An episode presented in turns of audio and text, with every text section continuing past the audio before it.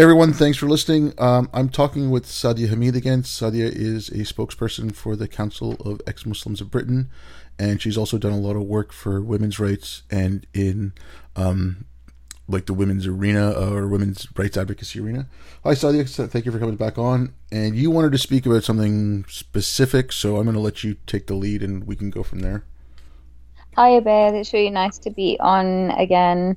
Um, yeah, so. I guess there's a little bit of a preamble that's needed in some ways. So, um, or, although I work for the Council of Ex-Muslims of Britain, this isn't like a CEMB opinion. This is just a Sadia opinion, really. Um, and this is this is something very separate from that kind of work. But in some ways, it does end up getting sewn into the work that we do um, because it it feeds into the whole identity politics sort of um, you know, mindset and the hysteria around identity politics, but it is definitely a separate opinion uh, of mine.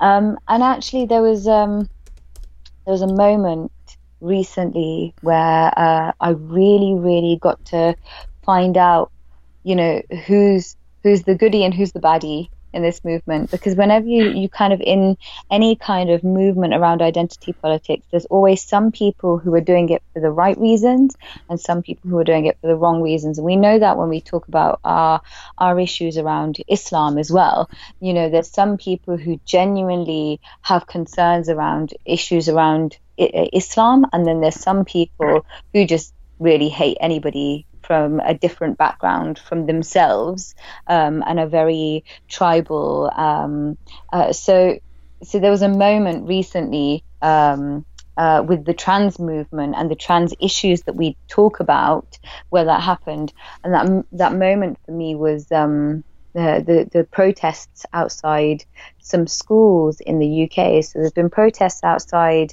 um, a couple of primary schools down the road from me in Birmingham, um, where uh, Muslim fundamentalist parents and some Muslim fundamentalists that aren't parents that have decided to jump on this bandwagon and lead the protests are protesting outside the school um, because the schools have t- uh, are teaching children about inclusivity and the Equalities Act so the Equalities Act it, uh, of 2010 um, basically is what it says on the tin. It's designed for any minority and to ensure that every minority's rights are protected. So that's women.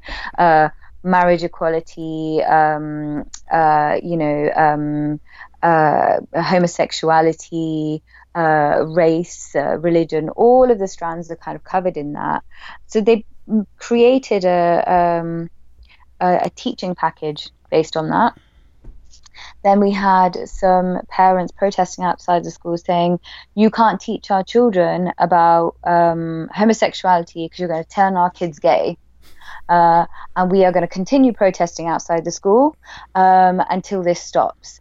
And some of the schools have to, you know, full respect to them. They've carried on. They've not given in to these fundamentalists. And actually, for us right now, somebody put it wonderfully to me the other day. Somebody said, "This is the the Rushdie affair of today," and I genuinely feel like that's the most perfect way of putting it because it is, you know, right now we're picking sides. A lot of people have sided with the protesters, including some very, very influential politicians have come out in support of the protesters saying, yes, you're right.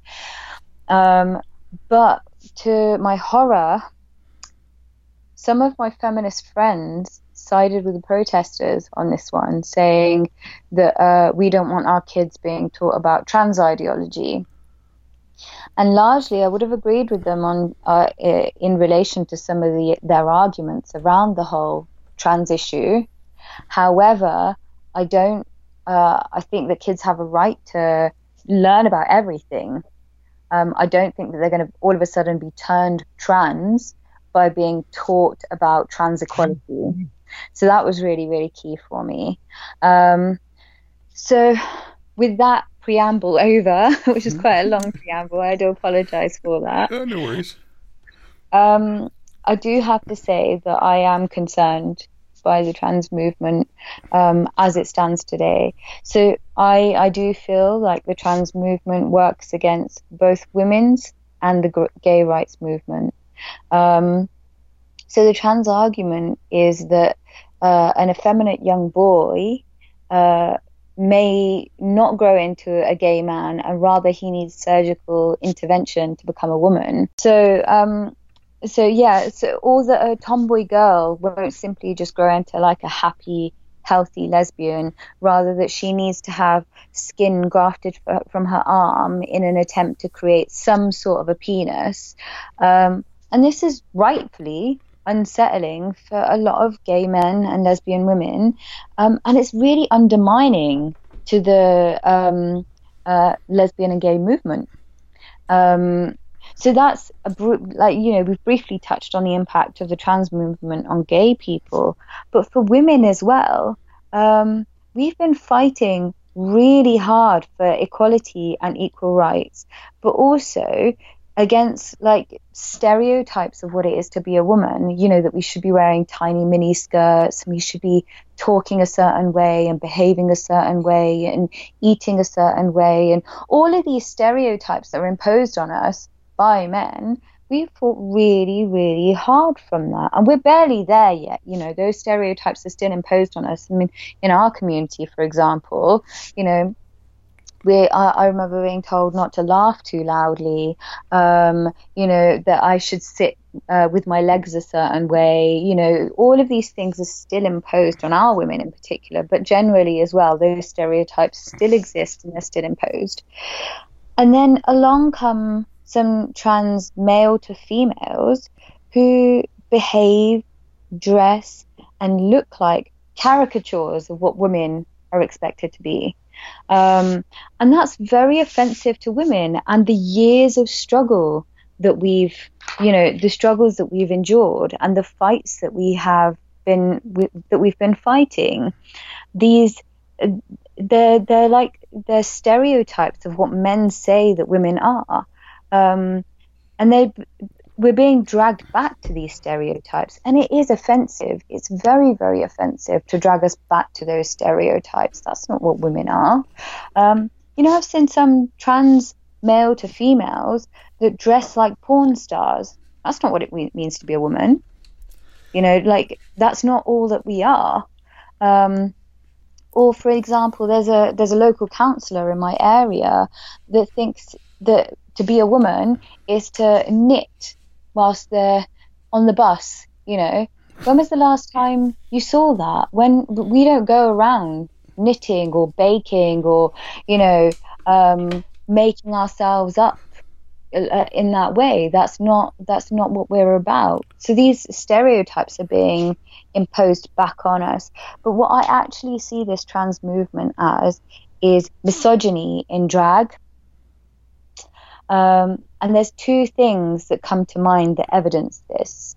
So one is this this discussion around the cotton ceiling where in the trans movement, male to females are accusing lesbians that refuse to have sex with them of transphobia. Now, we saw, saw something similar to this recently. There were two lesbian women who refused to kiss on a bus and then were beaten the crap out of it just a matter of days ago in London. Uh, I think it was in London. Yeah. Um, now pop a dress on those young lads, and it's perfectly acceptable, is it? Because that's what we're talking about. Uh, the same of this, uh, the emergence of this disgusting statement. I've heard trans male to female say things like, "choke on my lady dick." Now, if a man had told me to choke on his dick, that would be plain old rapey misogyny. Pop a dress on him and it's acceptable. Okay. That's where we are.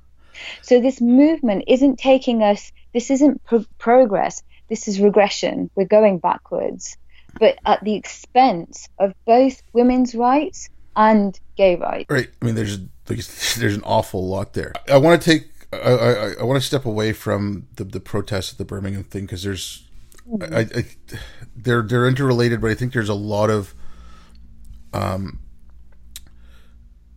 they're just too much to go, and we can come back to that. But okay, like what you were talking yeah. about, the you have to dress okay, or they're dressing very feminine and, and all that. I I go back to like one that's really famous is Bruce Jenner to Caitlyn Jenner, right?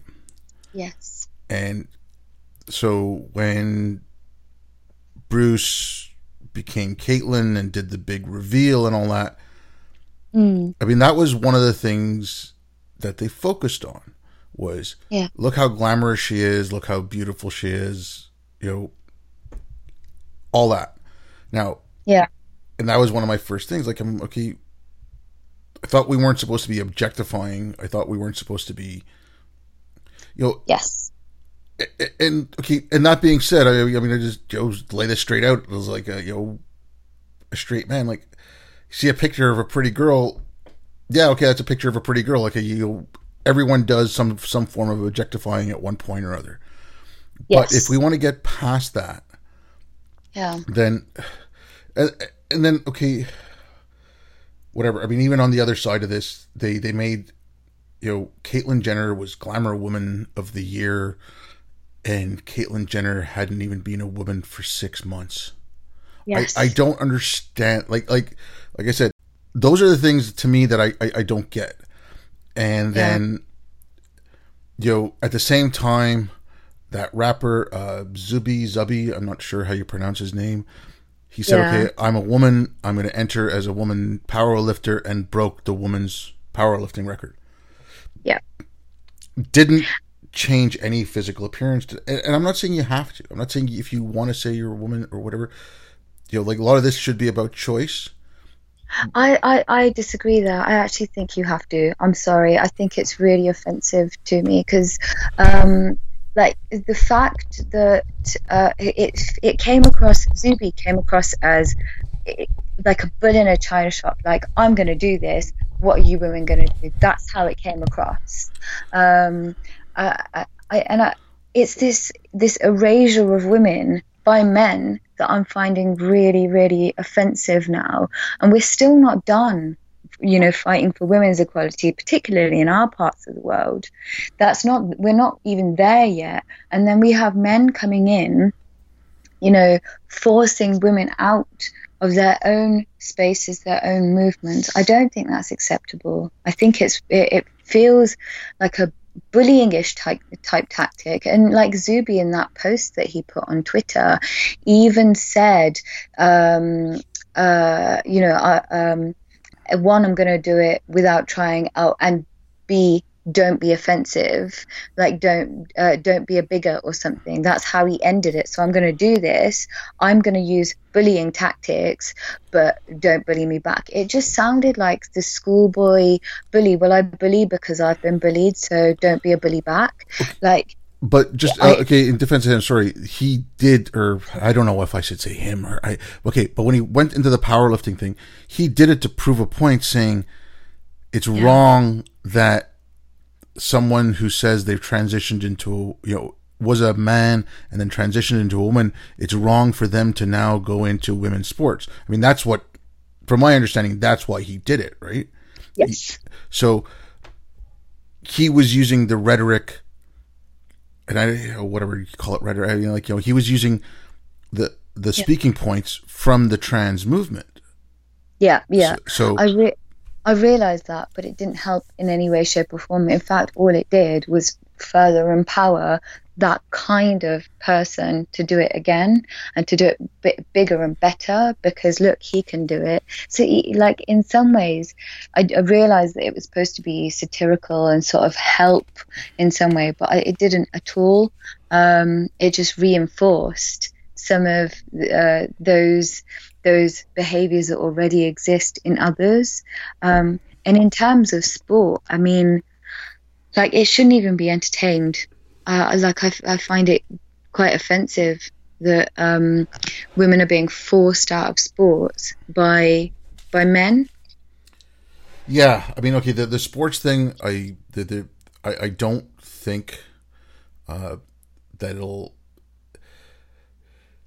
It, it's such an obvious, you know, advantage, and people saying, "Oh, well, there's you know, uh, there's okay, there's an MMA fighter, uh, and uh, went by then like went by the name of Fallon Fox, and then Yeah, you know, it, tra- it was a male transitioned to a woman, but then would go into the ring and just beat the shit out of women. And Ronda, yeah. Ronda Rousey, who is arguably one of the best women's MMA fighters, refused to fu- refused to fight Fallon Fox. Okay. And Fallon Fox lost once to one woman. Everyone's saying, "See, it's it's it's fair because a woman can beat him." It's like, yeah, you know, or beat her. I mean, like I said, again, these little slips is is, is my slip of the tongue right there. Should I, you know, am I a hateful person now? Am I a transphobe? Um, I, I'm, I bet there's been instances where somebody's accidentally called me a man, or I've accidentally called a man a woman that that isn't you know, um, transitioning or mm-hmm. like uh, uh, identifies as the opposite sex. It like that's never been a problem. Now there's this hysteria around it, and I think well, if that's the the the like if that's all you have, uh, if that's all of your problems, then actually, mate, you've got it pretty easy. You know. Yeah. Okay, and there, let's you know the I certain things, you know, about problems, whatever. Like we have, there's this group out of the, the southern states somewhere, um, and they're calling for uh, on the anniversary of the Pulse shooting. They want to do a, a thing called "Make America Straight Again," right? now, what does that even mean? yeah, yeah, I, I, don't know, but okay, and they're actually calling for violence. I, I, I'm not hundred percent sure but they're also I think they might be calling for killing. Um, you know, but they're calling for a lot of hateful things, and it's you know that's a reaction on one side, and then yeah, you know, and that's acceptable. Yeah, you know, no, like, not ex- yeah, but we, I, but what I, I what I hate to see is like, and I think this is where you're coming from, and forgive me if I'm putting words in your mouth. The cause might be admirable, right? Mm.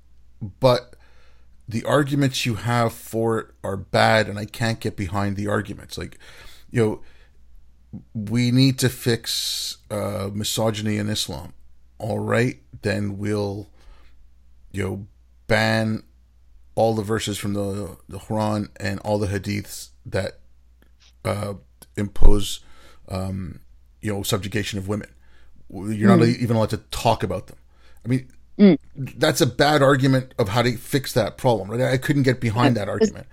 It doesn't achieve anything. It's mm-hmm. important to remember where you've come from to prevent you going back there. Mm-hmm. That's why it's important to, to raise awareness about them and allow people to be able to critically challenge and you know understand like proper understanding of those verses mm. is really really crucial like i'm not banning any kind of literature or ideas or discussions or anything like that the thing to be mindful of is when you talk about anything that's hateful or offensive or anything like that there's going to be some people that listen to it and then there's going to be some people that use it uh, use it and abuse it for, for harming people. A, a, good example of that currently is um, Jo Brand. There was a debacle with a comedian in yeah, the UK. I, I know all about yeah. That.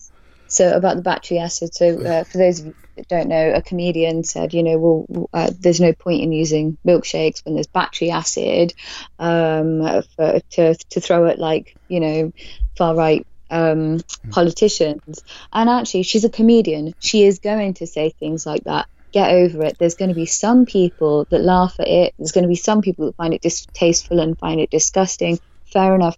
The people that then go and act on that have got some mental health issues. That you know, it wasn't a case of they sat waiting for somebody to go, okay, go and pour battery acid on somebody. Somebody who has that mindset is already, you know, that like that.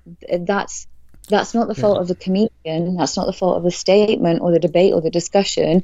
It, that means that that person who's carrying out that action has something wrong with them, and they're, you know, they're, like that's nobody else other than that person that carries out that action is to blame for that action. So we've got to stop, um, you know, tiptoeing around discussions, ideas, and worrying about the consequences what, of what we say are going to be. Because otherwise, we may as well all walk around silent, yeah. and then nothing changes. Because then we're, we're not discussing.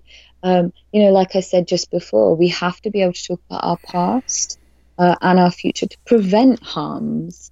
Um, it only causes further harm when we prevent discussion. Yeah, that's. I mean, that's and that's what I was trying to get at with the you know the bad argument for the right cause. Yeah. Now, uh, there was a case that came up recently in the UK. It was, um, I think it was the Hampstead pools, where you had. Yeah. Now, I mean, to me, that's a perfect example of this. Now, you know, you had a a mixed gender pool, you had a male only pool, and you had a, a female um, a female only pool, from my understanding. Now, yeah. men to women. Uh, so people who transitioned from male to female wanted to use the female pool, even though they had nothing uh, overtly done or anything like that. And then yeah. when some female to male, like some people who transitioned from female to male tried to go in the male's men's pool, they were kicked out. Now, if you're going to allow one, you have to allow the other. But and again, therein is the like this argument, like okay, well, you're if you don't allow the trans women into the women's pool, you're denying mm. their existence. You're going to kill, and it's it's just like okay, let's take a step back and talk about those women in that pool who, for whatever reason, want to keep that a space only for biological women. And I think that's perfectly legitimate. Like, you know, the. Uh, I don't know if you've ever experienced it or not, but I was doing a debate in Cambridge uh, a couple of years ago now, and they had a unisex toilet um, and obviously, I've been into some unisex toilets before, but I had this experience there where this this guy that was quite creepy throughout the night. I bumped into him in the toilet, um, and he he saw me and he went, "Oh, there you are!" And he got really really close, and I had to navigate around him. Now, I don't want to do that when I'm going for a piss or even a shit. To be honest, I don't want that experience. I like being completely private when I go for a piss, and like I like having just that space for women. You know, us girls sometimes talk about all kinds of things when we're alone in the bathroom. That is our space. Um, so there's some spaces that I think, like, if we want them separate, absolutely fine. But the th- the thing as well, I think, is this has become a bit of an attention seeking um, uh, thing, in my opinion. Like you have a, a males only pool, a, a females only pool, um, a mixed pool, if like just use the mixed pool why do you have to create a scene why what is this thing that you're stirring up to you know to get some validation like i feel like it's it's uh very um like i can't like uh, these people these people that create these scenes are constantly looking for this this drama to hype up the hysteria when actually there's already a solution there just use the mixed pool you know it, and it's fine and nothing there's there's not going to be any problem um, I don't understand the, the need to constantly create this drama and this hysteria. Yeah, and okay, on that, because I, have heard the argument um, where okay, you know, this has been going on for years and no one's yeah. ever really known about it. And it's like, yes, fine. You've yeah. got, you know, you were, you, you know, you were identifying as a woman, dressing as a woman, whatever. You're going into the woman's bathroom. No mm. one's known about it. No one's, no one's saying anything about that. It's the ones like there was one in Vancouver. Um, this this one woman, and I mean, uh, she like some of the tweets that were coming out um and she was you know like she was saying well i'm a you know i'm a trans woman if i go into the washroom and you know can i go up to a 12 year old girl and ask them if they're on their period can i help them why with their tampon and why would you do I, I don't know but i mean she's asking these questions and it's and then there was a, a, a woman who's been working you know on the feminist front, and she called this person out. I think uh, Megan something or other got banned from Twitter completely. Uh, yeah, it, and it's just like okay, but honestly, I've never been in a okay. No, granted that that's not true. When I was about seven years old, um, I had to go to the washroom and the men's washroom was full, so my mom told me to go into the women's. So that's the one time I've been in the women's washroom. But you know, like, like I, I, I don't know if that's a common thing in a woman's washroom, but I don't think it would be. Like No, I'm sorry. Not even women would go into a toilet, see a 12 year old girl, and go, Have you come on your period? Do you want me to help you with a tampon? That's not a normal thing. This is what I mean. These weird fantasies that are coming out of some of the some of the fantasists within this movement. And i have to say like you said historically the trans movement wasn't like this. And also the trans movement something else has happened in it as well which i'll come back to in a minute.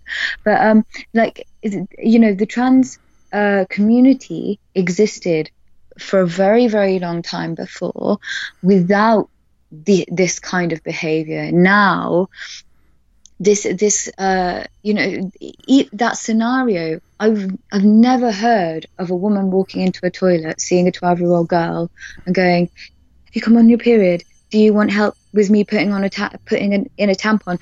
If somebody's thinking like that I think there's something immediately I think there's something wrong with them. What where where is your mind going to? And why is it going that far you know. And to, to be honest if a 12 year old girl has just come on her period and she's out the likelihood is she's going to ask someone she trusts she is going to go to them. She's not going to go to a complete stranger that uh, you know why would she? Why would she? You don't have the confidence at that age to do stuff like that. But i mean i don't even know why i'm having this conversation because that isn't a scenario that would ever happen. I know but but it's strangest thing to come you know. But people were coming to her defense, uh, and and you know, like I said, this this uh, this, this feminist activist, uh, Megan something or other, she, mm.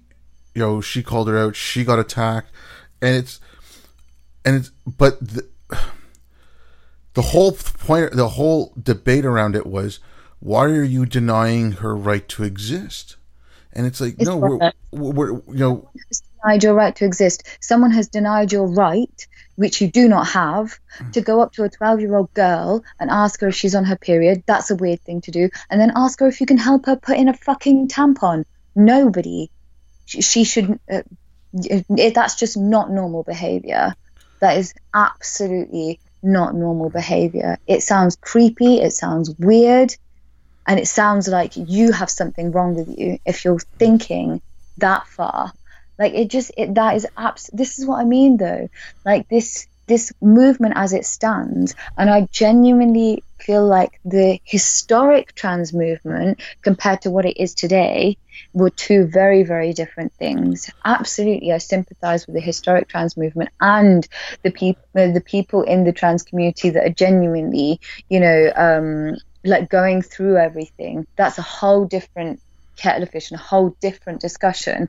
But this kind of thing, this um, this weird fantasist sort of movement within this community, it, it worries me a great deal, and I find it creepy because if somebody, if that was my daughter, and I saw somebody doing that, I would have broken their limbs. I would have become incredibly angry straight away because that to me it would make me feel like my child is at risk straight away. Why are you even thinking about my daughter's period? And then asking her if you can help her with her her tampon. Absolutely fucking not. Okay when there's something you brought up there like the this trans movement or the the current iteration of it yes. I think there's that's in a lot of um social justice movements. Yes. i mean you have social justice you know, small s, small j, and then you have the capitals. And I think the ones with the capitals are the ones that are that have lost the plot. It's uh. I, it's this stuff that's coming out of academia where you're training kids to be activists. You're not actually training them to think. Um, you know, this intersectionality where uh, you know it's not only like if you're a woman, if you're a white woman, make give give your space up to a woman of color. If you're a South Asian woman, you're slightly more privileged than a, a you know a, a black woman, so give the black woman more space. It's it's this insanity that's coming in. Olympics. It's all it's this oppression Olympics. It's really quite vulgar because actually then you're not you know striving for uh, striving to level the playing field for everybody and bring everybody yeah and I mean, okay, into the same but I mean, also look at like the what you were you had mentioned before. If a, a lesbian doesn't find uh, a trans woman attractive because the trans woman has a penis, all of a sudden yeah. the lesbian is you know committing a hate crime. But it's the same thing, you know, if a guy doesn't want to sleep with a woman who is, uh, you know, who you know, it's someone who's transitioned to a woman but still has a penis. Like, no, I, I'm sorry, but that doesn't, I don't find that attractive. And then yet they're, you know, Bigger, everybody is entitled to have a taste, right? Yeah, but but they're also talking about okay, well, you can be taught to like it or how you should train yourself to like it. It's like it's like conversion therapy in a way. But it's not just that it, it, sounds very rapey where you can be forced to like, fall in love with your rapist would you then you know this is this, uh, this the the only other similarity here is when women in our parts of the world after being raped to for the men to avoid prosecution they are made to rape them. Well it's all right. Eventually you can fall in love with your rapist too right? And he'll carry on raping you until you fall in love with him and develop stockholm syndrome. What utter fucking bollocks. This is the most ridiculous thing i've ever heard that you can f- gradually fall in love with somebody. No that's abuse. We're just talking. There's i mean like we can we can somersault around it however we like this is this is abuse. Um, so no, absolutely not. And it it's just a fact of life. Sometimes you find people attractive, sometimes you don't. You can't push people into being attracted to you, but remove remove the dress. This is why this is why I keep talking about how this is misogyny and drag. Remove the dress, and it's just a man bullying a woman into having sex with her, which is rape, right? Yeah, this is rapey behavior. Yeah, and it's but it's also it you know it's if you remove the dress as well and like because like I said it's it's also being you know straight men who say the same thing are being told that you know we're horrible human beings and you know we're hateful and whatever. But it's the same thing. It's like okay well no you're now forced you're forcing me to be attracted to something i'm not attracted to. And it's you know how is but it's it's being done in the like all this is being done in the name of progress. I i, I hate how they you know they call themselves progressive. I'm I'm sorry, but the only thing you're progressing towards is authoritarianism. Yeah, in my yeah. mind, and yeah, you know, and, and actually, we don't have any progressive. Um, I don't think we have any progressive progressive politics, um, truly progressive politics in the mainstream at the moment. We like, uh, I think I've said it before. We are kind of the oddities because we're challenging these ridiculous mindsets, these ridiculous ideologies. Uh, you know, we are so catastrophically wrong about this right now. Yeah, so I, I, I, think that's that's the general discourse. Though we're catastrophically wrong about so much, and it's it's um okay. I just finished this book. Uh, it's called um, "Kindly Inquisitors" by Jonathan Rauch or Rauch. Mm-hmm. I can't pronounce his name, but it, it goes back and it talks about uh, bringing creationism into schools in the states. The you know the, the Salman Rushdie affair, but it was wow. all about different threats to liberal science, which what do you call liberal science? But I mean, you know, it was basically the, the, the you know an empiricist method, right? Like you show me the evidence, yeah, and you go looking for falsifiability, not you know you don't verify things you falsify them try to prove them wrong in as many ways as possible yeah. and take on yeah. all coming and and he was talking about certain things and he one of the threats he he called he called it the you know he said there's an authoritarian threat like a fundamentalist threat and then there's a humanitarian threat and the humanitarian threat and he's he's bringing cases up for like he wrote the book and majority of it was written in the late 80s you know, written about stuff in the late 80s and the early 90s and it was you know a university saying well we will we don't want to have um, uh, we're going to ban speech that you know might offend people and it's and it, it's it's going on now as well and it's just getting worse and worse and worse um, yeah. i mean I, I remember this but and i used to laugh and i was joking about it and it was like it it was just it was around it was somewhere between 87 and 89 i don't remember the exact year but they wanted to come out with the term um, a gender neutral term for waiter and waitress. And it's now they use server, but at that point they were you going with some word and they wanted to call it waitron.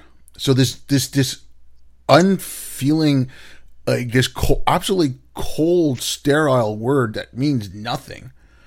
Yeah. And but because we want to protect, you know, the, we we don't want to gender things. It's like It's ridiculous.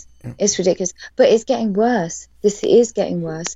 You know, now you, you can't call um, uh, like we can't talk about women and periods. We have to call them menstruators. We can't talk about women menstruate. You know, uh, women menstruating. We have to say menstruators because men fucking menstruate too. We can't say pregnant women. We have to say pregnant people. I'm sorry. I, Men don't have babies. It's as simple as that. And I don't care if I get sent to the fucking, you know, chopping block to it. I don't care. Men don't have babies. Men don't have periods. Get the fuck over it. If you've got a penis, you ain't having a baby. Deal with it. okay, and and if you've had the surgery as well, and you've you know surgically transitioned into a woman, you're still not having a baby. No. You know, if you were And that's not bigotry. Facts aren't bigoted. It's just fact. And, and okay, and I know I said I might play devil's advocate here, but it's like for, I'm trying to think of a defense, and it's I honestly can't, and maybe I should have someone on afterwards to you know give me a defense of it. But it's I, don't- I don't see how you can say that. Like I, I again getting back to that like uh, Rauch's book, um, and it's it's but it's the same argument that's been had over and over and over again. It's it's the same argument that Milton put out, it's the same argument that Mill put out, you know, and Paine and Voltaire. It's like you need to be able to defend your side against the best argument from the other side, and if you can't do it, then maybe your argument is wrong. Now Yeah. you have to, and it's, but as as soon as you bring up this topic, you know, it's it's it's you're not even allowed to have the debate. It's I mean it's something completely There's a yeah hysteria, isn't there? There's an absolute hysteria. But the problem is, this is happening at the expense of women. Like that's what I, uh, you know, I genuinely feel, genuinely feel like that. So uh, one at the expense of um, gay people, both lesbians and gay men. You know, like this is perfect for the most conservative religious fundamentalists as well. We mustn't forget that the highest number of sex changes in the world happen in Iran. yeah. And I what was it? Was it Pink News who said that it was Iran was so progressive about that? And it's like you do realize that the you know they have those surgeries and it's the highest number because they give them give gay men and lesbians the option of having the surgery or being killed. Yeah, No. exactly. Exactly. But This is happening at the expense of us. It's not happening because this is progress. So, and the other thing also, I, I don't know if you remember, Pakistan had a pride last year. It wasn't really a pride. You couldn't call it a gay pride. It was a trans pride. So, in Pakistan, the trans community is, uh, from, from a very young age, if you have a child that is, um, we call them the Hijra community, um, uh, but also known as the trans community. It's kind of a bit more compli- complicated though. Um, like if your child um, is a hermaphrodite or is intersex or um, you know is um, is uh, you know quite effeminate as a boy, um, the Hijra community will come and take them away. But but they they're allowed to dance uh, publicly. They they're expected to dance. Actually, if there's like a celebration, they're brought in, they're wheeled out to kind of do the dance, and then they're given money.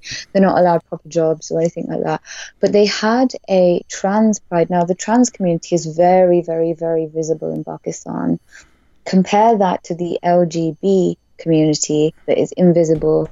The the, the pride that they had last year was only for the trans community, not for the LGB community. Now, that was celebrated around the world, around much of the Western world, I'd like to say, actually, and the Anglosphere that don't really understand the politics around LGBT issues in our countries. Um, as like progress in Pakistan, nothing progressive about it. Because I spoke to actually some um, gay and lesbian friends out there, and I said, "Oh, did you go?" And they were like, "No, that would have been suicide, making ourselves visible like that. They're already visible. You know, there would have been no backlash against the trans community of Pakistan because that's you know it's perfectly acceptable for them to dance and sing and you know have that celebration but if if the LGB community was to join that procession, they would have been murdered on the spot. So there was nothing progressive about that. And largely, much of the world didn't really understand, much of the Anglosphere didn't really understand the, the, the issues um, that they were facing, and they celebrated it as a big win. And it was, it was far from that. But that's what it, it does sort of link in because this erasure of um, LGB people around the world through this the, the trans movement manifests slightly differently in all parts of the world, but it is very much there. You know, in Iran, by forcing them to have sex change, in Pakistan, by pushing forward the trans um, pride as progress for LGBT people, when in reality it's just for T people. In the UK, by from a very young age, convincing them that they should be, you know, a different sex, that they're born into the wrong body, and changing changing their their sex as adults so that we have less homosexuals in the country. It's there, there, there is an international perspective and it manifests slightly differently in each country, but it is there. The erasure of uh, gay people is very, very much a reality through this trans movement. Um, yeah. Yeah. Okay. I mean the the hijra thing. I mean, I, I don't know about it in Pakistan so much because I I was I've only been to Pakistan twice in my life yeah you know, once was for 12 hours because of a screw up with the flight. So I don't think that counts. But, um, like in Hyderabad, that's where I grew up at Hyderabad in India. That's where I was born. That's where my family, you know, going back, you would hear it be, at least in my family, they were like the Hijra, Hijra community were accepted. Yeah, that's what they weren't, you know, they weren't, they were, they were, you shouldn't even say accepted, they were tolerated and it was okay yes. necessary evil and they would talk about you know whenever someone was born oh they would pay off someone in the hospital to get the information they would go to the person's house and dance around and and collect some money and whatever but like you said they they they didn't work that's how they you know got money mm. was by doing these kind of things and they were looked down upon and you know coming to when we moved to canada i mean i you know i would hear my parents and, and, and they gradually evolved the longer, or their thinking evolved the longer we were in Canada. But when we first got here, you know, mm. see, seeing anything remotely connected to gay or lesbian, um, yeah. it, it was shunned and frowned upon. I mean, I, I remember my dad, like, even if, if we were watching TV and something, and it was in the 70s, so some of this stuff was starting to come up on, you know, the sitcoms and things like that, he would right away, like, go up and change the channel so, you know, kids don't get exposed to it and so there is a huge stigma there. But but it's it's also here like i mean um, okay I, am trying to remember the school now and i'm gonna I, I, for the life of me i can't remember the school but it was so it was a diversity council of some university right? Um, and it was a well-known university i just can't remember the name. The person who was the president was then running again for re-election while she was running for re-election, she transitioned into a man. And because she transitioned into a man, she was now a white male. She was no longer diverse enough to be diversity president of the diversity council. I mean, I, am not you. It, it's lampooning itself. I'm sorry, but come on. I mean, it sounds crazy, right? It sounds crazy. This the fact a, that we still counting these privilege points, though. I mean, we're still doing that. It's 2019 and we haven't moved away from, you know, some people are better than others, da, da, da, da, da, da, that, that kind of political way of thinking means that we haven't actually progressed um, as humanity. I'd, I'd expected I, I really expected in my lifetime to have moved to a position of, well, if you're human, you're, you know, we're all going to treat everybody fairly and equally, and then we're going to learn to treat animals slightly better. And we haven't actually got that far, let alone, you know, yeah. treating animals better or treating the planet yeah. better. Yeah, but okay, and this is going back again. I think to about 2015 or 16. Um, it was in the UK. It, the president of the students associate like the association of students associations i'm, not sure what it's called there he hmm. was being interviewed and i could if i could find it on youtube I'll, I'll, put it in the description but you know oh well eh, he actually said some people are more equal than others. The, the little the quote from Animal Farm. I mean, he just went out and said it, and it's like some people. Eh, but I think he said some people are more privileged than others, and eh, or something along those lines. And he was he, he had this smug look on his face, like he'd made some brilliant point, and it's like, come on, like Yeah. it's like you're actually using Animal Farm to defend yourself, really? Yeah. you know uh, and I, I mean that's what i don't get like it's you know this this thing whiteness which which i mean like again this the intersectionality this this you know the, the what they're what a few people here are calling grievance studies and it's just and to me that's a perfect thing because that's all it's about is grievances you know Yeah. and then I, I heard I read something the other day about some other ness, like you know, instead of whiteness, it was something else, and it's just like, you know, it, it permeates everything. It's it's like it's like original sin. Um, it, it, it's okay if you and I only know about this. I only started reading about it recently, so I, I shouldn't maybe even bring it up. But but in uh, Calvinism, they had this thing called total depravity, which the whole system in itself is depraved. You are continuously surrounded by sin. It will it's consumed the whole and that and that's what they're saying whiteness is. And there's like yo, uh, you know maybe there's a maleness or whatever or patriarchalness. I have no idea that's stopping the trans issue or something, but it's it's like when when you start ethnicizing politics, then you're on dangerous grounds. You know, politics isn't there to be ethnicized because that that creates huge chasms in in societies and countries. You know, like there's there's some things that we all all suffer. You know, poverty, for instance, in this country, if we were we were to go back to the UK, um, like if you're if you're a, a worker or if you're a non-worker, both of those people, the both working class people, as workers and non-workers, at the end of their their their month, all of their income after they've paid for everything, they've got nothing left over. When they've paid their rent, bills, bought their food, some people can't even afford food. Um, they're left with nothing. That is a real political issue. Well, the color of their skin has got nothing to do with it. Yeah, and it's. I mean, I. I mean, I think we're really straying a little bit of field, but I think it's. This is all kind of, and I. This is what I hate the most about it. I'm losing words. I was going to say this is all kind of interconnected, and it's just like, oh my god, I'm bringing intersectionality, and it's just like, no, I'm not. But I mean, like you said, it's it's not the color of your skin. It's not where you, you know they they wanted to do a thing for the SATs in the U.S. And I don't know 100% about this, and I've, I've heard all kinds of different sides, but I should maybe look into it more. But it was, um, they want to start using uh, not just your raw SAT scores, but your social class and where you live to help, uh, you know, so if they're to wait, if they're to give, uh, you know, black people an extra 100 points on the SAT scores and they're going to deduct them from Asians. Instead of doing that, they're going to do it on who lives in poor neighborhoods. But they're making this, you know, very easy to exploit because Yeah. you can just get yourself uh, an address in a poor neighborhood and, you know, be living in Beverly Hills or whatever, right? And So rather than give educating everybody to bring them up all to the same level and give them like give everyone better education, what they're going to they're going to uh, you know deduct points and and play around play around with numbers. Yeah. Like just give everybody a fairer fairer chance.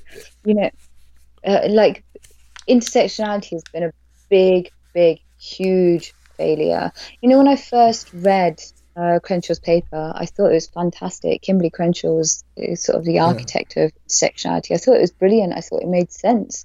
Um, but I didn't think it was going to be used in the way that it's used today. Um, and the way it's used today, um, it's just been toxic. I can't stand the term intersectionality anymore. Yeah. Um, it just makes me sick. Yeah, but that's okay. But again, a lot of these things, uh, you know, aren't you against racism? Yeah, I'm against racism, but critical race theory, from the little I know of it, and I'm, I'm starting to look more into it, is Mm. insane. And it's the same thing, like, you know, th- this intersectionality. Yes, if you want to discuss certain issues, and there are people who will have, you know, insights into certain issues that we should listen to, but policy should not be derived from those insights. Those insights should help formulate some sort of policy or help the, the discussion around policy and but it's not like you know you're not looking for that one person who's you know like the, the people make a joke about the unicorn like it's the the you know the bisexual handicapped you know uh, bi biracial uh transgender woman who i mean like no you're not going to find that. And it's like and by by virtue of all that that person doesn't have the last say. The person yeah. who should have the last say is the person who gives you the best argument. And again these arguments have to be you can re-debate them you can but bring good arguments against them. It's just like oh yo you're you're denying my existence when you speak out against me or when you ask a question exactly that. It's really hard because this intersectional movement, all it's been doing is systematically shutting down any discussion and debate that doesn't agree with it. You know, I, I experienced that recently. One of my colleagues got in touch with me um, oh, three or four months ago now. Uh, after I'd done, I did it like a TV appearance, and somebody looked me up on my Twitter and said, and rather than contacting me, because obviously, you know, it, I'm too scary to speak to by myself, um, he went and contacted one of my colleagues who then decided to contact me and say, um, uh, somebody has just contacted me to say CEMB really shouldn't be associating with you because you're a transphobe. And I was like, well, who the fuck is are they? Why the fuck haven't they had the courage to speak to me myself? It was a male, uh, like trans activist douche, as far as I'm aware, contacting a male employee of, uh, of ours a male colleague of mine. So what the fuck is this? They can't talk to the women themselves to start off with. But also, I hadn't actually even said anything controversial yet. That was one of my least controversial mm. tweets that he had jumped on. Um, so um, it, they they they're constantly trying to shut down any discussion around this. And actually, the trans lobby and the Islamist lobby uh, the Muslim fundamentalist lobby, I should say, behave in exactly the same way. They contact your employer. They try and h- hype up hysteria about one thing that you said that they disagree with. They never talk to you directly. They always go and talk to people behind your back and try and create this hysteria around you, this unthinking, you know, um, hysteria around, well, we're the victims, but we're going to act like the perpetrators and then carry on pretending to be victims when actually nothing has happened to us from a mere fucking discussion. Yeah, and I mean, like also the, the this when it comes to things like Islam or race or whatever, a lot of these people, and I was joking with someone about this the other day, but it's I used to call it uh, victimhood appropriation because most of the people who are are speaking out about this are these you know upper middle class and again, like I'm bringing identity into this. I'm trying to talk about like not bringing, but it's but if you look at the majority of the people who are freaking out about all this intersectionality and this identity politics and this identity as, are, are people who are feeling aggrieved and victimized on someone else's behalf. And I used to jokingly say yeah. they're they're appropriating victimhood. But it's then, true. but then the other day, uh-huh. I but the other day I said, no, you know what? They're not appropriating it. They're gentrifying it. They're actually gentrifying victimhood. Yeah, exactly, exactly. Now it's really, really important. So class is one thing that's really very, very important. That is a very important one to focus on. And I can promise you, not a single fucking social justice warrior has ever discussed class and ever lived the reality of the actual working class of any of our countries. So that's one thing. The other thing is, yes, uh, a few days ago, I was driving past, um, I was dri- uh, uh, driving down the road.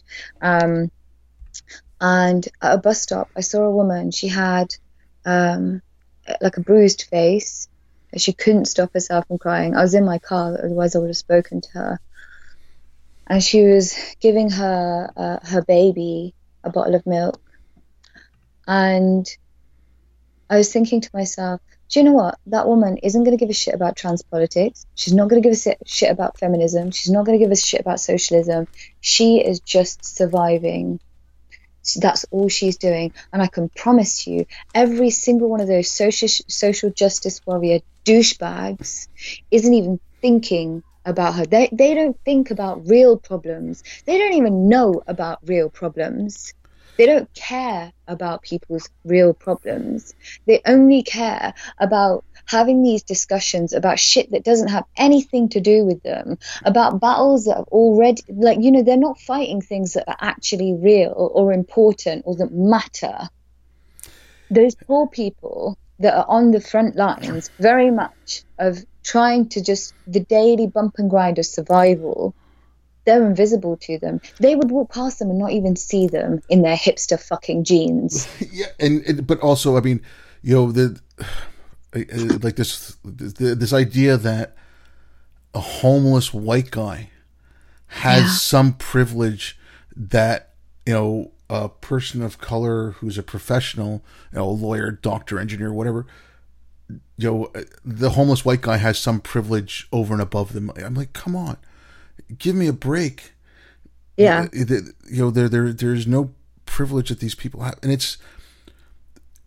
I mean, well, there was there was a there was a trans model, wasn't there, in um, the UK? Uh, what's her name? Uh, uh Bergdorf. Yeah. She tried to claim, well, she made this disgusting statement that all white people are disgusting and all white people are racists, claiming that, like, making out that she was somehow underprivileged when she was a L'Oreal model earning quite a packet, you know, and what she's going to stand in front of a white homeless guy and pretend that she's got it harder. I would have pissed on her if I was that homeless man, to be quite frank. Yeah, and but it's, I mean, everyone wants. Okay, I shouldn't say everyone, but the average person, you know, out there would like to see everyone live a decent, happy life, and you can yeah. do what you want to help, but they're turning uh, uh, you're getting people you're turning people off from trying to do the right thing and again this i think goes back to what i was saying was you know the the bad argument the wrong argument for a good cause is going to hurt yeah. that cause so much because you're going to turn yeah. people off and it's you know, the and you know, again, I'm bringing up stuff that like I, keep saying I haven't looked that much into it, and I should, but just off the face of it. Um, so the what's going on in the U.S. at the southern border, all these people coming in and wanting to come in illegally. Now, you know, just me saying illegally is going to freak people. How can you say that they're looking for a better life? But yes, they're not going through the process. So the U.S. military or the U.S. government wants to use a base that at one point they used to inter Japanese citizens during World War II it's not used as an internment camp. It's not like it was a you know internment camp that was mothballed that they're reopening up now to throw kids into prison. It's an actual functioning military base. But you know you've got tens of thousands of people coming to the border. You want to let them in. You want to process them. You don't want to keep them on the other side of the border. You don't. You want to let them in and do what? Then just let them go run free. But they're just freaking out because oh my god, they're putting these kids into concentration camps. It's like okay, did you read past the headline? Did you look yeah. at anything else beyond it?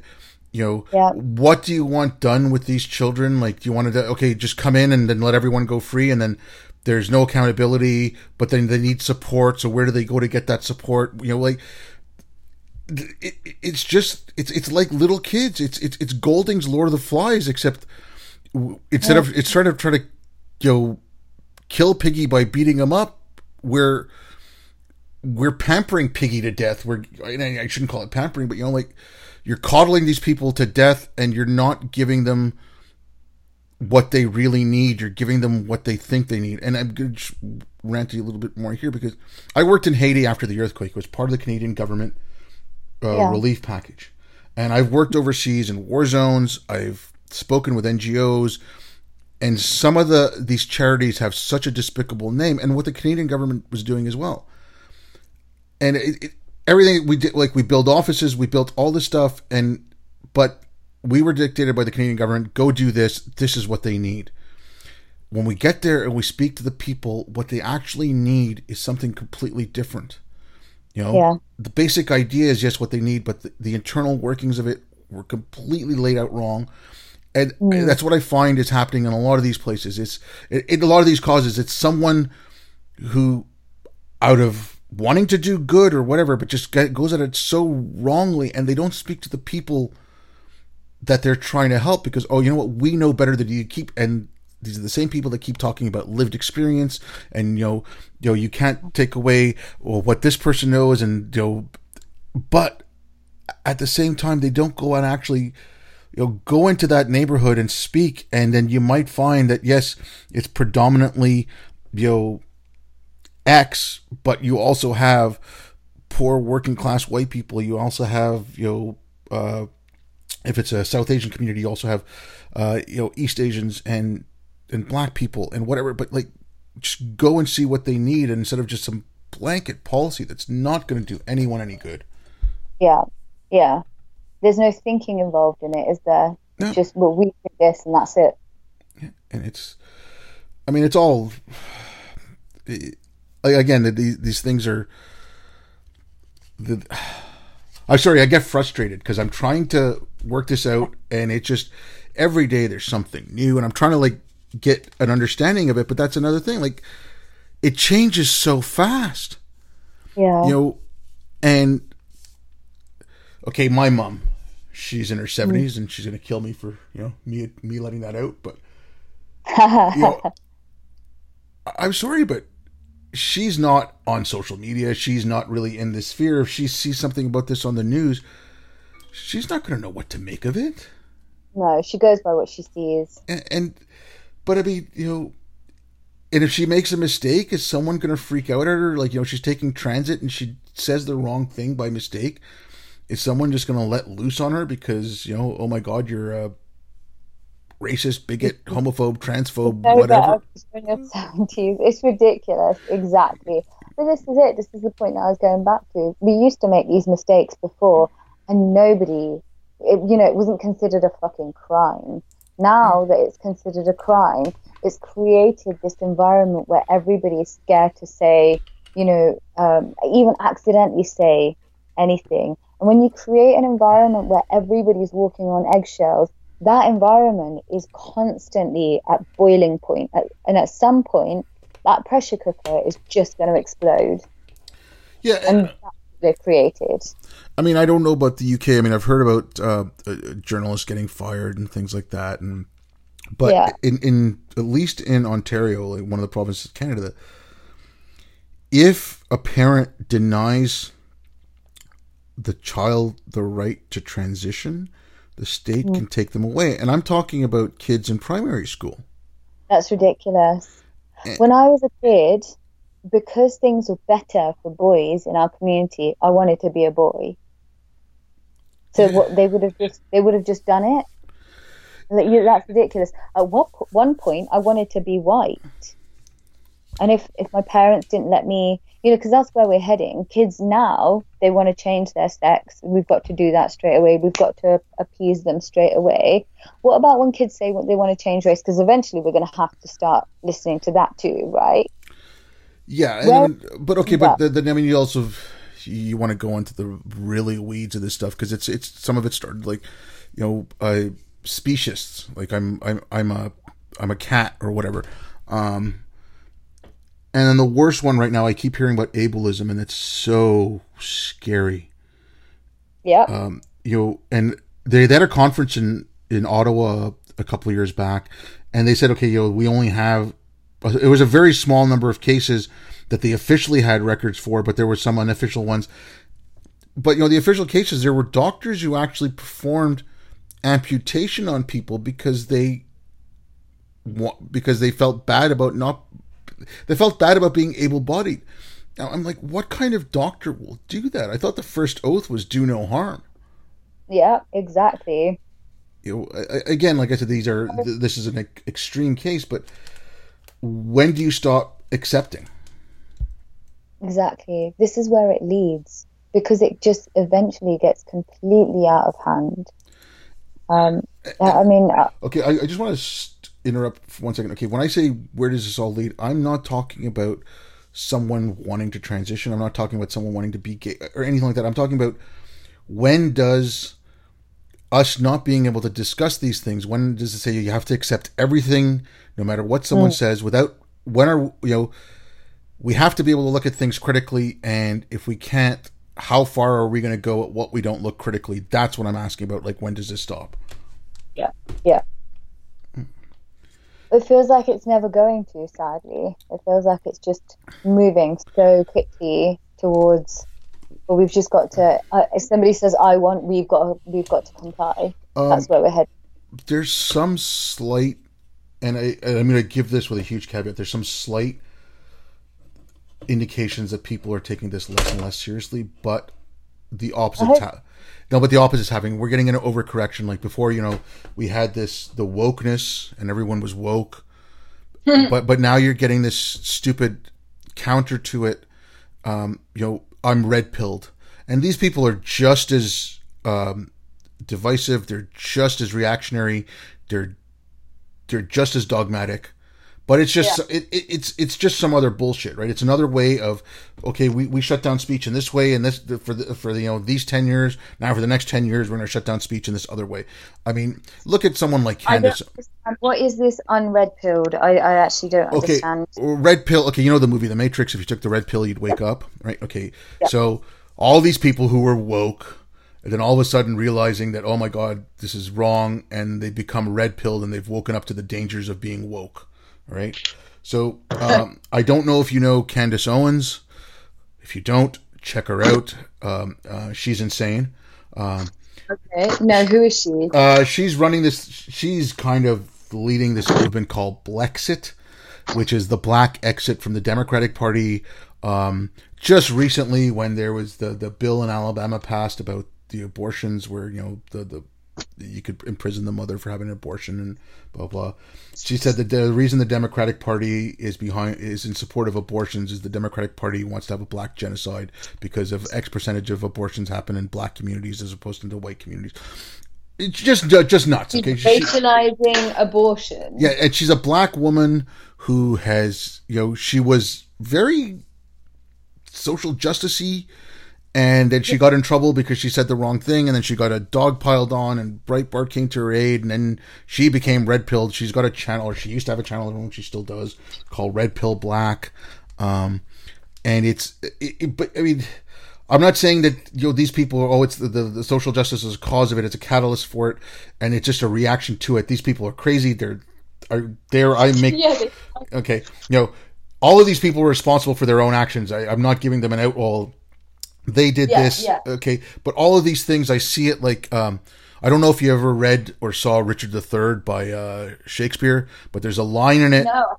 Well, there's a line in it where he says, you know, now I shall set uh, the wicked Machiavel to school. And that's what it seems like to me. It's like these guys are saying, well, I'm going to show you how to be, you know, you want to be crazy, I'm going to show you how to be crazy. You want to be a censor, you want to be censorious, I'll show you how to be censorious. And they're trying to one up each other.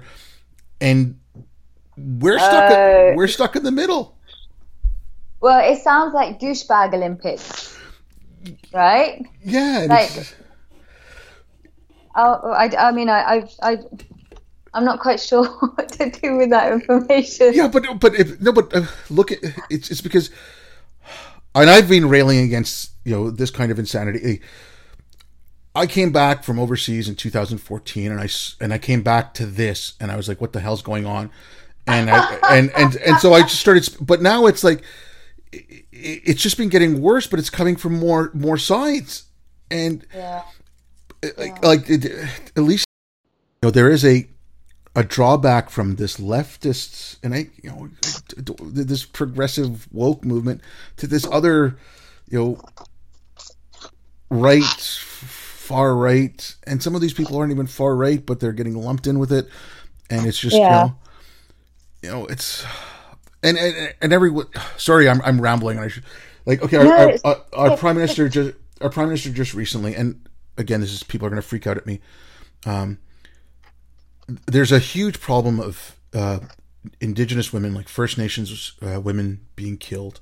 Um and it's it goes on it's you know it's it's, it's over decades. And something like 30 it's over 3000 it's somewhere between 3000 3500 i don't have the exact number but it happened over 30 years Seventy-five percent of the perpetrators are also are indigenous men, right? Like First Nations. Right. Our prime minister called it a genocide. Right. He refused to call what ISIS did to the Yazidi a genocide. Now, I'm not I'm not trying to say uh, you know what happened to these women is horrific and it's horrible and it needs to be talked about it needs to be looked into. Why was it you know why was it allowed to happen? All that. Yeah. Yeah. But you know 3000 3500 deaths over 20 or 30 years is not a genocide. Mm. you know I, it, and if it is a genocide then it's an auto genocide because you know like three quarters of the attackers and the perpetrators were from the same community. But so, these definitions are really, really important because, and the same thing's been happening with the whole far right issue, uh, uh, that when you start crying far right or genocide or using these words when it's not, when when that's not the case, then it actually, then you have no words when those things really surface. When the far right really surfaces, and then of course there are some real far right movements, mm. but there's that's that's being thrown around willy nilly at times. And I and I think, well, when we have the real far right emerge, mm. you're not going to have the words for it anymore. Oh no, we, we, we've lost everything. Yeah, sorry, yeah, we we've lost a lot of words, and it's okay. Yo, know, yeah, Nazis throw around like crazy. I mean, I'm trying to remember who. Yeah. It, it was someone very innocuous that was called a Nazi the other day, and I'm like, uh, yeah. Okay, no, no, they weren't called a Nazi. It was a, the piece in the New York Times about YouTubers that can that led this guy to become far right, and they they included Philip DeFranco. Now, yeah. I don't know if you know who Philip DeFranco is. Go check him out. He is extremely centrist. Uh. You know, uh, he is. He reports on the news and he gives you a take on the news. And if you disagree with him, he'll he'll he'll read back comments where people disagreed with him. He's, but but I mean, he is so, and I don't want to say milk toast because the guy, you know, he is passionate about what he says, but he, his his arguments are so center, and he's yeah. in the New York Times. He was on the front page, and said, you know, and it included a collage of people who, you know, abetted people to becoming alt right, and I'm yeah. like, okay, well, where are we left with? And it's again with all these things, we don't have terms. Uh, there was a general, a Canadian general, and um, a guy who's done a lot of work in the government for human rights and for you know looking into cases like the Yazidi and stuff like that, um, you know, on foreign affairs and stuff. And he, they both said that, you know, and they got a little lambasted for it, but these people are, have some really good credentials. They said this is you know genocide is the wrong term. And, yes. You know, we can help. I mean, it's you say genocide, it, it you know right away you get people's attention. You know, it's it, it, it tugs on your heartstrings or whatever. But let's. But that's not right. That's yeah. just that it, you know it, it has that reaction.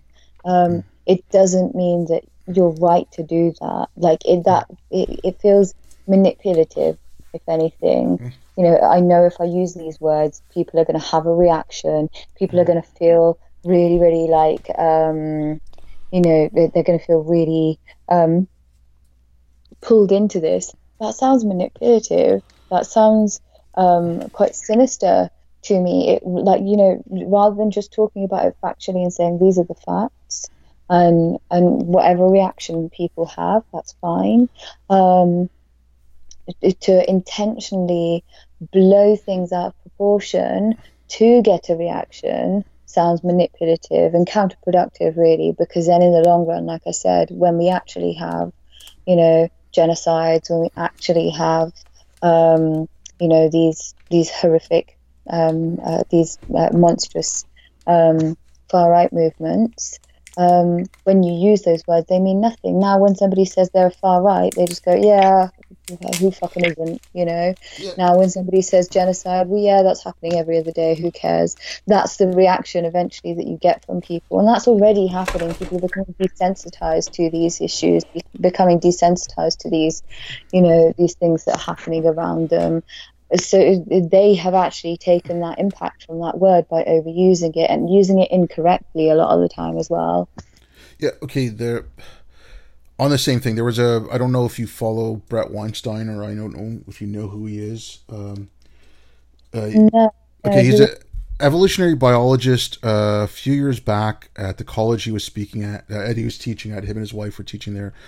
They had this thing called the Day of Absence, um, where for years, uh, faculty, students, staff, and faculty of color would leave the campus for a day to show their importance of what they brought to the community.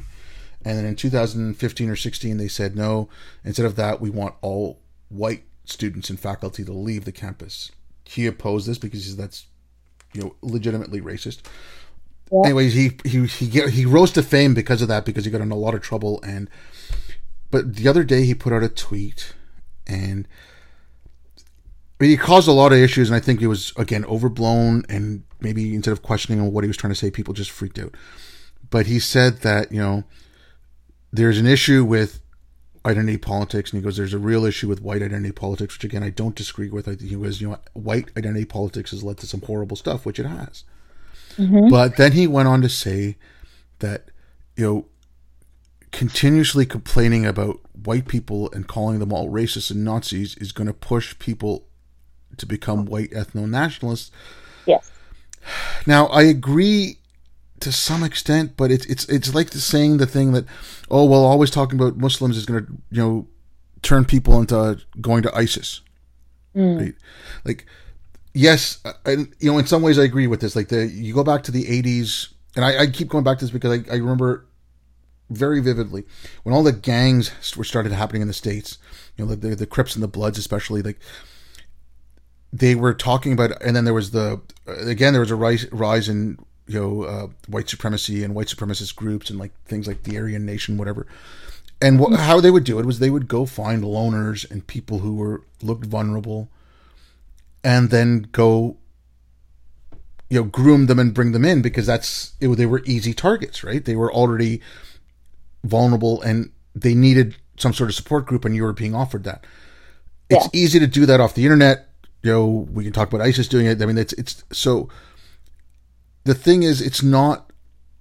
I think what the problem there is, it's not like it's not the average person who's going to be. Well, you know what? They called me a racist, so now I'm going to like, uh, you know, tattoo a swastika to my head, become a Nazi. I don't, I don't think it's, but I think it's the weak, the weak people. Uh, again, you know, am I insulting with somebody? But the people who are vulnerable, the people who can't socialize properly, the people who, you know, are weak willed and mm-hmm. they are it's so it's easier to get at them with the internet and it's easier to do it so you might get a slight swell in numbers but yeah but again like this this whole thing like there was a way to have a conversation with him and say okay i'm not 100% sure what you're doing because he put mm. he put the tweet out based on a, a comment on a video he made and it, it, again it's this it's he, this guy was trying to have a conversation but mm. because we've used you know racist white supremacists whatever and he's saying he's trying to do a warning i think it was i think his attempt was ill-informed and you know badly mm. badly executed but, he's kind of making it he's painting it as a, a single issue yeah. the thing is wherever we've seen the rise of real real fascism mm.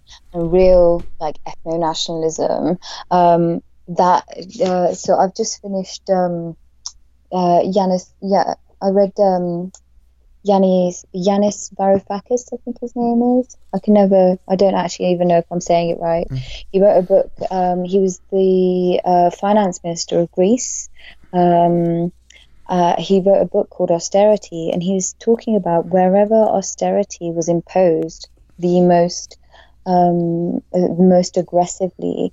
Eventually, it wouldn't have just been that, but um, eventually it did lead to this strange, um, strange kind of, you know, very, very frightening nationalism. And they've actually got real, very, very, very real um, Nazis in their in their um, in their government right now. Like he, he was saying, they they're not even like neo Nazis. There's nothing new about them. They like they they still um, idealize Hitler. They still do the, the the Nazi salute and all of that kind of thing. Um, and he was saying the reason why in no other country. There has been a rise, of course, in um, uh, like fascism and that kind of, you know, that kind of nationalism, but they haven't reached government is because the the austerity wasn't imposed at the, uh, on the same scale as it was imposed in Greece. I And that book's definitely worth worth a, a, read. I mean, I, I recommend it to anybody who, like in Britain, that's thinking about Brexit right now. To I really, really, really strongly recommend they read that book, and I'm sure that none of the wankers that are, you know, deciding the fate of this country are actually going to read it because I think that most of them are barely fucking literate. But well, okay, um, I was going to say, can Boris Johnson read?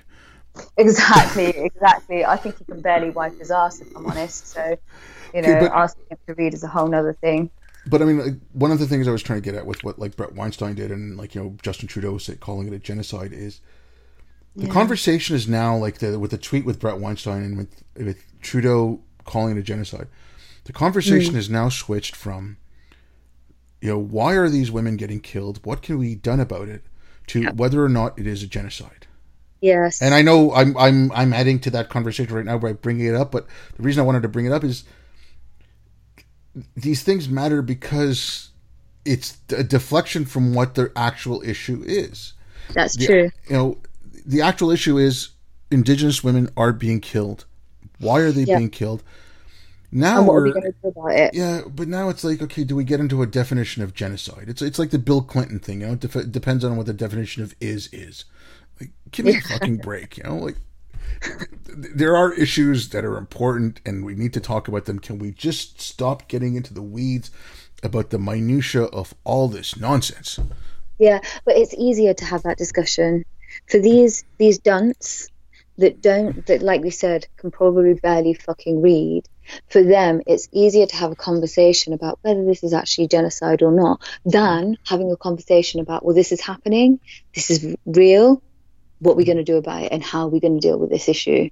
That is a very real conversation and that is a very real action. But they don't want to do that. They want to waste time on having conversations about unimportant things rather than actually doing the real work required to prevent these things from happening, to to prevent, you know, uh, violence, abuse, inequality, lack of education, all of these things. They don't want those conversations. They prove that time and again when they have these irrelevant conversations, make these irrelevant statements, make these, you know, the, these ridiculous, um, like um, statements, and you know, devaluing these actual things that have happened to people like genocide, these devaluing things like you know far right fundamentalists. Um, they're wasting time on doing that rather than actually thinking about how they're going to prevent these things that are actually very, very real in our society and are still very much happening. You know, even in the UK, for example, I mean, it's nothing uh, compared to to that in some ways. Um, um, in the UK, actually, I can't say it's nothing because it is very, very real and it's very, it's a very big something. In the UK, uh, for many years, it used to be that two women a week were murdered by their intimate partners. That has now risen to three women a week. And we're not having discussions about actually preventing domestic abuse. What we're having discussions around is uh, identity politics that's very much the case. Um, and whose oppression is worse? I tell you what, put a brown woman, a black woman, a white woman in a room that are all having the shit kicked out of them by their husbands. They don't give a shit about their color. They just care about being safe and away from abuse, and that's it. Yeah, and I mean it's. I don't know where, you're talking like like you know you just said like you're talking about the wrong issues. A conference yeah. that's about violence against women should not spend the better portion of its time defining what and what isn't a woman. There is more violence against women in community X than community yeah. Y. Let's go look at what's going on in community X, but at the same time, you don't forget about community Y, right? You you no. and okay, so the but like something like this, or going back to the education thing, like I've always said, like you can't solve this like the education thing you can't solve this at the university level No. you know you can't solve this when it gets to that point because okay if you're going to let in marginalized people who aren't really qualified to get into university Mm. you're not, you're doing them all a disservice. Why not do like um like okay in, in the states they have like community college and they have those in canada as well. So you got accepted to whatever university conditional that you take a year's courses at a community college to bring you up to speed and then you go into the university right? It helps everyone out. Like with the violence against women okay we're going to have a shelter but we don't want trans men coming into the shelter for battered women. And you know the- and there has you know there has to be you have to accept that. Like if you can't talk about well this woman who's being beaten by a man might not feel safe in a shelter where there's someone who says they're a woman but looks completely like a man Yeah, Yeah. and that's fair enough. That's she's not being a bigot. She's hmm. just thinking about keeping safe. She's thinking hmm. about survival.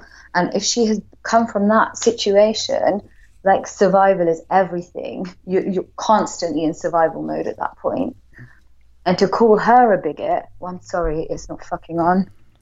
yeah and, And actually, for me, at that point, anybody that's calling her a bigot at that point is colluding with her perpetrator, with every single perpetrator. Yeah, and then I mean, okay, and if she if she says something, and then like, oh well, you're victim blaming blaming this trans woman because you know she's, a, and it's like, no, she's looking out for her safety. Like you said, at that point, it's it's a very basic primal thing. It's fight or flight. Right? You know, I have to look after myself, and if I if I don't, something's you know so. But there there has to be certain spaces, like there has to be you know for shelters or prisons, like the thing I hear about coming out of prisons. Yep. Yeah. I'm sorry, a guy who was a rapist who then says he's now a woman and you put him in a woman's prison and he ends up raping an inmate. Like, what did you think was going to happen? No, it was going to be all songs, singing and dancing. It was going to be fine.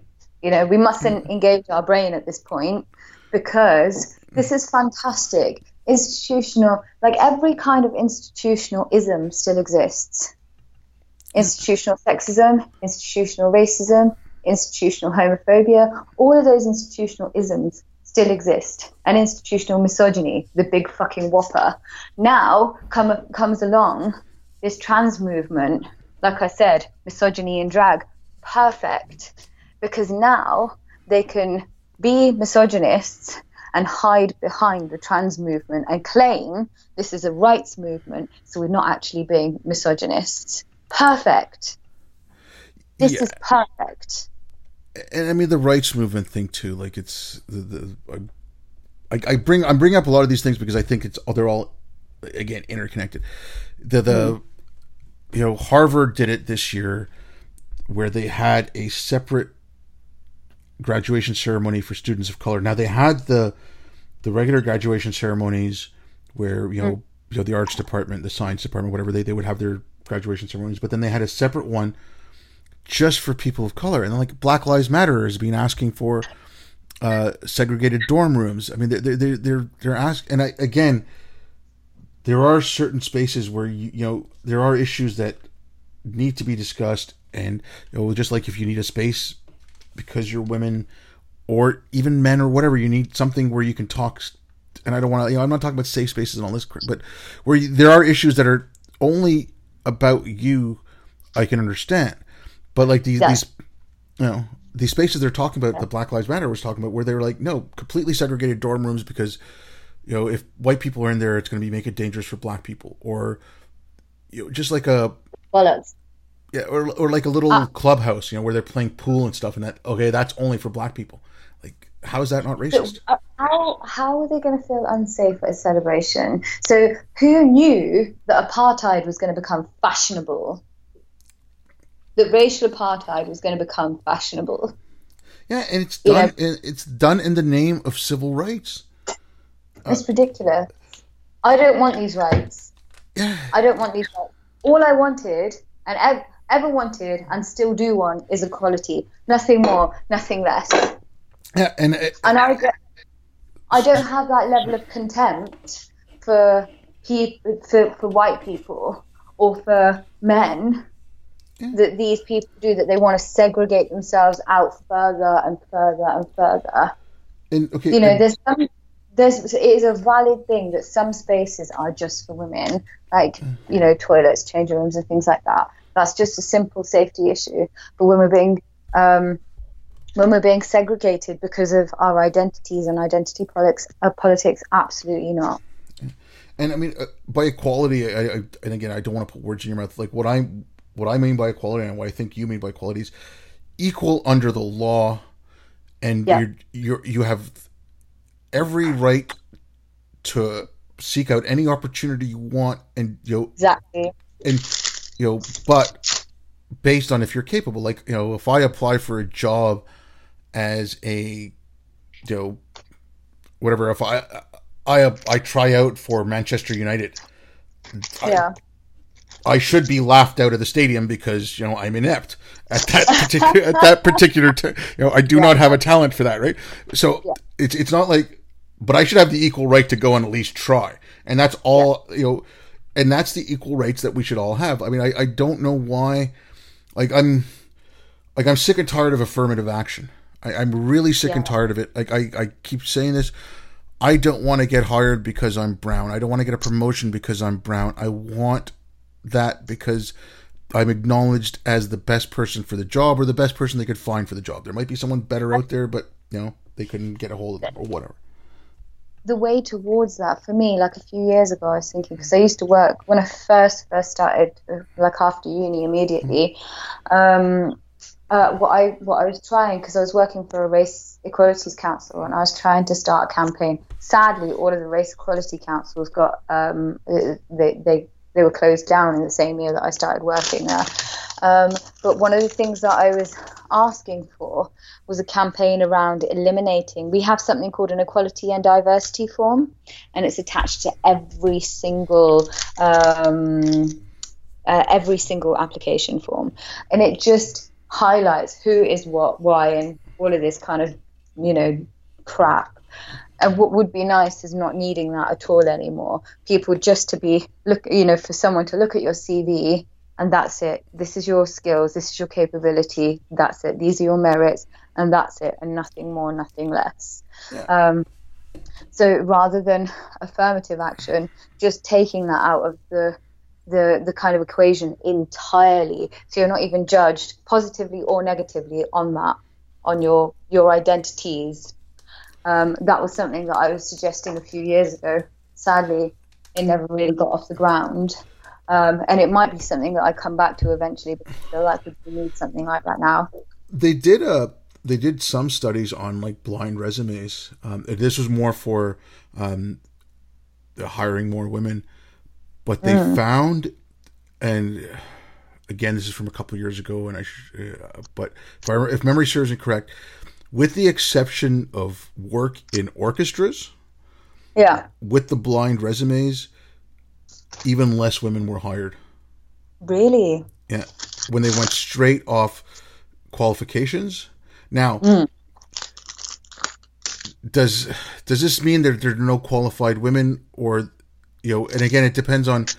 I, would have to go back. Maybe I'll, I'll, I'll find the article and I'll find the study and I'll I'll put it in the description because yeah. it, it, was only looking at specific jobs. So I mean, like, okay, let's say it's looking at the STEM fields, right? Yeah, yeah. Know, so many women get into STEM still, okay, sadly. Yes, and but there was even less when they were doing it purely off qualification. So now, what does that tell you? Does that tell you that these people are sexist because they they didn't know. No. Or yeah. does it tell you that maybe, okay, you're pushing women into going into a field that they might not be 100% fully qualified for. They might do great at it. I'm not, you know, like, uh, there's no dispute of that. But if you're just looking at pure qualifications, but then they got hired for something other than the qualifications on that required for that job, and that's wrong. But it's, you know, this is again something that should be addressed earlier than when they're applying for the job. Like, you know, yeah. Do you want to get women into STEM fields? Don't wait until college, you know, and don't do silly initiatives in school where, okay, you know, we're going to let more girls into the science class because it's an elective than boys because we want more girls in science and we're going to force girls to go into there. That doesn't do anyone any good. But like, you know, maybe you need to teach. Maybe in some cases, okay, a segregated math class might help because boys learn math in one way, girls learn math in another. But if you want to be able to discuss that and study that, you can't freak out because oh my god, you're making it all about a binary. You're not considering trans kids. You know, it's yeah. Like let's you know, they're and I'm not advocating for segregated classes. I, I, I think they're for the most part wrong, but maybe yeah. in some fields that is required. I guess you just have to be led by the data, don't you? What the evidence is showing us, um, uh, rather than emotions and sentiments and stuff like that. If the evidence is, sh- is saying like the the girls learn better separate or whatever, mm. then maybe that's what you need to do. I did I think I've heard something similar. I mean, I don't know nearly enough about it as I should to to be able to comment, so I'm probably not going to say much more. But I have heard something, but I, I simply can't remember what it was. When I when I brought the segregated things, I I'm not saying I've read it anywhere. I'm not advocating for it. I'm just saying what if. Yeah. And, I, yeah. and again, I'm, I, I don't like the idea of segregation because I think it's we need to learn from each other and you know everyone's going to think slightly differently and if the more questions get asked in class, the better for the students. But you know, again, when you're going to look at this, if someone wants to study this now, this mm. topic is so toxic. Who is willing to put their reputation on the line to study this? There are a few people, yeah, yeah but it, yeah. It, it, it, reminds me of uh, you know like the GMO stuff. You know, yeah. the, the, the burning crops, like burning test fields of GMO uh, plants and there and then they say well there's no stu- research. It's like well you you burned all the crops. Like what research do you want? And so when a biologist yeah. or you know a neurobiologist or a psychologist wants to go in and study issues like this yeah. oh my god you're you're misogynistic you're transphobic you're you're whatever. And it's yeah yeah yeah. you know what PhD, quickly doesn't it? Yeah what phd student wants to go into that and actually maybe you know maybe we will find answers. Maybe we will find a better way of doing things. But if we don't have the data, all we're going off is pure emotion, and you know, like you, you made me feel bad.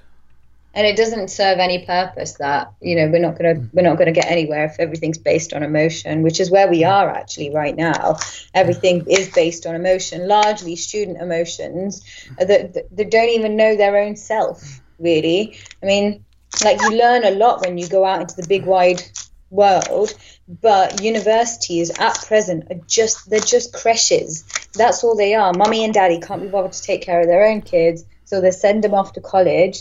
And you know the teachers better look after them because otherwise they're going to come after them and their jobs, etc. So they all they've done is created these creche-like environments, um, and that's it. You know, kids aren't learning anything about the real world. Kids kids aren't being challenged. I remember when I was at university.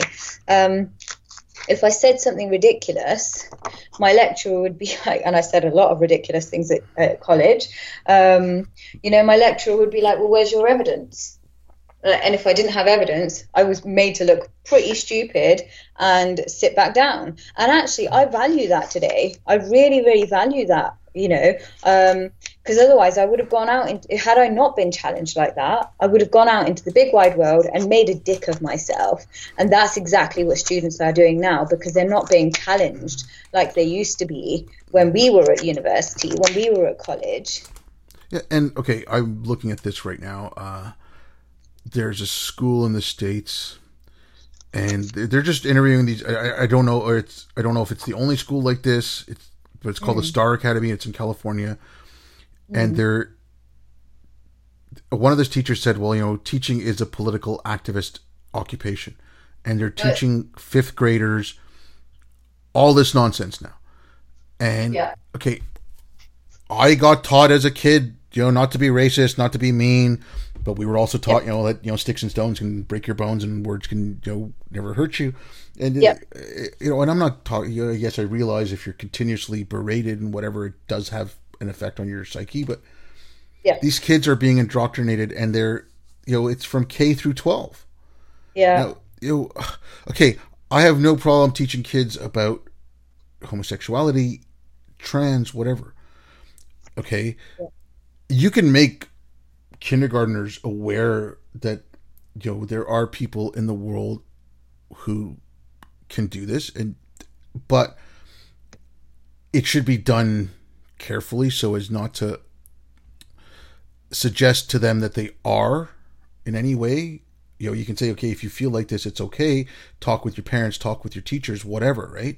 You can yeah. work this out and you can make and as they grow older you can you know bring more nuance to the theory and you can talk more about it. You can talk more about you know what you know it's is it biological? Is it you know is it a choice? And you and you can bring all this thing into it. You can talk about the opposition to it. Yeah. But you know these these teachers are saying they want to turn they're not educating the kids into anything except for educating them to be activists. And that's yeah. not what school should be for. No. No school is just about being kids and learning and that's it and they are kids that's a reality you know yeah. they're not activists they're children they're babies they barely know themselves let them learn how to walk and talk and just hold themselves for a bit before they before they go out into the big wide world because that they've got the rest of their lives for that. That's what the rest of their life is for. Yeah, but I mean, unfortunately, some of this stuff is coming into into real life, uh, which would be, you know, I, I, I hate that term too. Like, oh, it's only on Twitter; it's in real life. I'm like, well, you know, real life people are on Twitter, right? But yeah. you know, it's uh, I work for government in Canada. Uh, yeah, I saw some of this stuff coming into like like the diversity training and stuff like that. I, I saw some of this coming in, and again, it's all based on who is offended the most, and it's scary. I mean, yeah. we had we had uh, all the chairs of the universities now have to be diverse. This was a couple of years back, and if you don't have proper representation in the chairs of universities, then you know the university was going to lose funding. It's like, well, if it's the chair of the chemistry department, what does their identity or their your diverseness have anything to do with whether they're qualified or not? Uh, it doesn't. So instead of going looking for the best, you know, educator in chemistry or the best educator in you know physics, whatever, you're going looking for the best woman or the best black yeah. person or no but it's it's ridiculous like you're limiting your search you're purposely yeah. limiting your resources by doing that but you're disadvantaging people as well yeah. people that are just qualified um, and are good at what they do, if their identity doesn't match, we're just going to discard them. That's pretty discriminatory, in my opinion. Yeah, I mean, okay, BBC did that, and uh, I saw the ads, uh, like the the ads for the, the, the jobs, and then the Canadian broadcaster CBC also did it, where they said, okay, okay you, know, you know, straight white male shouldn't shouldn't apply. And it's really, yeah. Well, you never, you didn't hear that uproar about the BBC. No, what was this? When was this? Sorry. This was uh, last year, and I think they did it a couple of times where they put out positions, and they only and one was for like on air presenter, and they said they only wanted people of color, and it, right. it, and the Canadian broadcaster did the same thing. They uh, they removed it. There was a university recently that put out a position, um, and it was like a well known university in Canada, like one of the top Canadian universities, and they said that same thing that you know they only want diverse people to apply, and uh, and, and diversity's gotten a. You can have a panel of all like forget just all black people, like all Jamaican people from a certain city in Jamaica, and maybe even a certain neighborhood from that city in Jamaica on a panel, mm. and that panel is considered diverse. Whereas you could have uh, a, a Swede, an Englishman, an Australian, uh, someone from the United States, and a South African that were all white, and yeah. were you know, you know thought very di- but that's not a diverse panel because it's all white. But it, it doesn't need to be you know diverse in the sense of what you think diverse would mean. It just means to be diverse means that it's not all white. It could be all black. Yeah, it could be all. Be, have to be a colored person yeah. to to be on this panel, which is really offensive. Yeah. That's really really offensive. And uh, uh okay, uh, seeing something again like they're, they're starting calling them manels now um, in science because they're saying there's you know, the, a lot of the, the, the panels on on conferences for STEM, they don't have women. Again, you know, if you're having a conference on um, CERN, there's a, a, a there's a, a, physicist Maria, and I cannot pronounce her last name because it's Greek, and I just stumble all over it. But but I've heard her speak at different conferences, and she's been on stage with some brilliant men yeah. And she's brilliant in her own right. You know, like, it's, okay, so if you're having a conference about CERN, Mm. I have no issue. Like, bring her on. But like, let's say she's doing an experiment and it's not working. You know, like she's working on something and she can't take time off, and so you end up with a with a panel of only men who work at CERN talking about the issues at CERN. Yeah. It's not for any misogynistic reasons. Like I'm, you know, like I said, she is she is one of the. I don't know if she still works there. She was there, and when she was there, she was, you know, again, very intelligent, well spoken, uh, explain things well, and you know they would have her on. Uh, I'm trying to think of a couple others, but to force this diversity, and I, I mean, you know, there's nothing wrong with having, you know, and I shouldn't even have to say that. I shouldn't even have to have that qualifier. Though, oh, there's nothing wrong with having a one. You know, get the best goddamn people for the for the panel on the panel, and the ones who are available for it. That's and if you think that those people that that diversity doesn't exist, then open up that space for them. You know. But like, it, it, this feels really forced. It all feels really, really forced, and di- then hence disingenuous.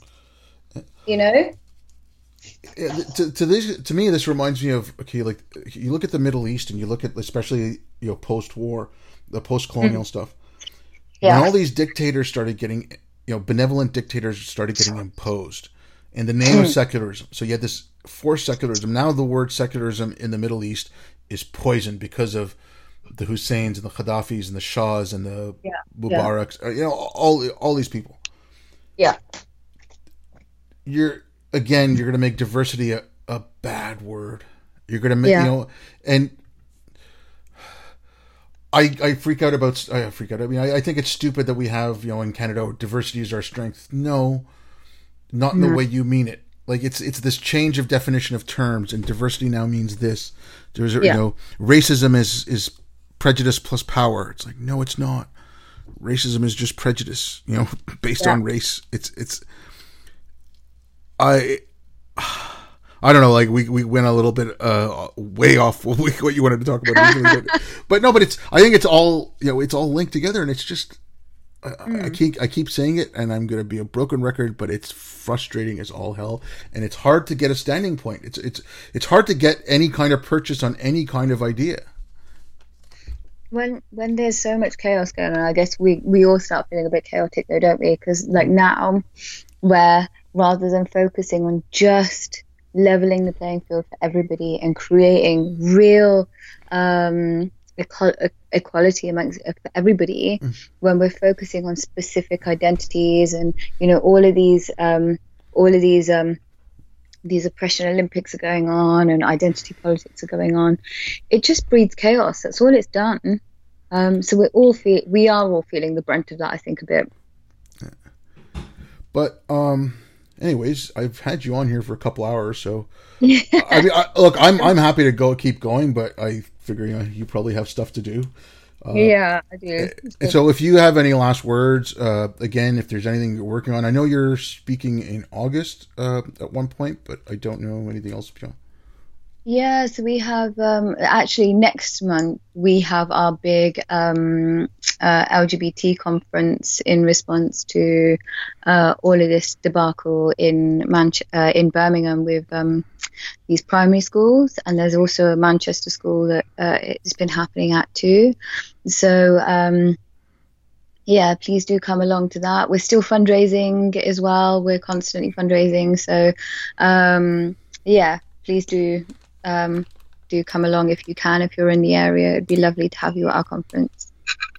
Right. Well, thank you again for coming on, and thank you everyone thank for listening. Thanks.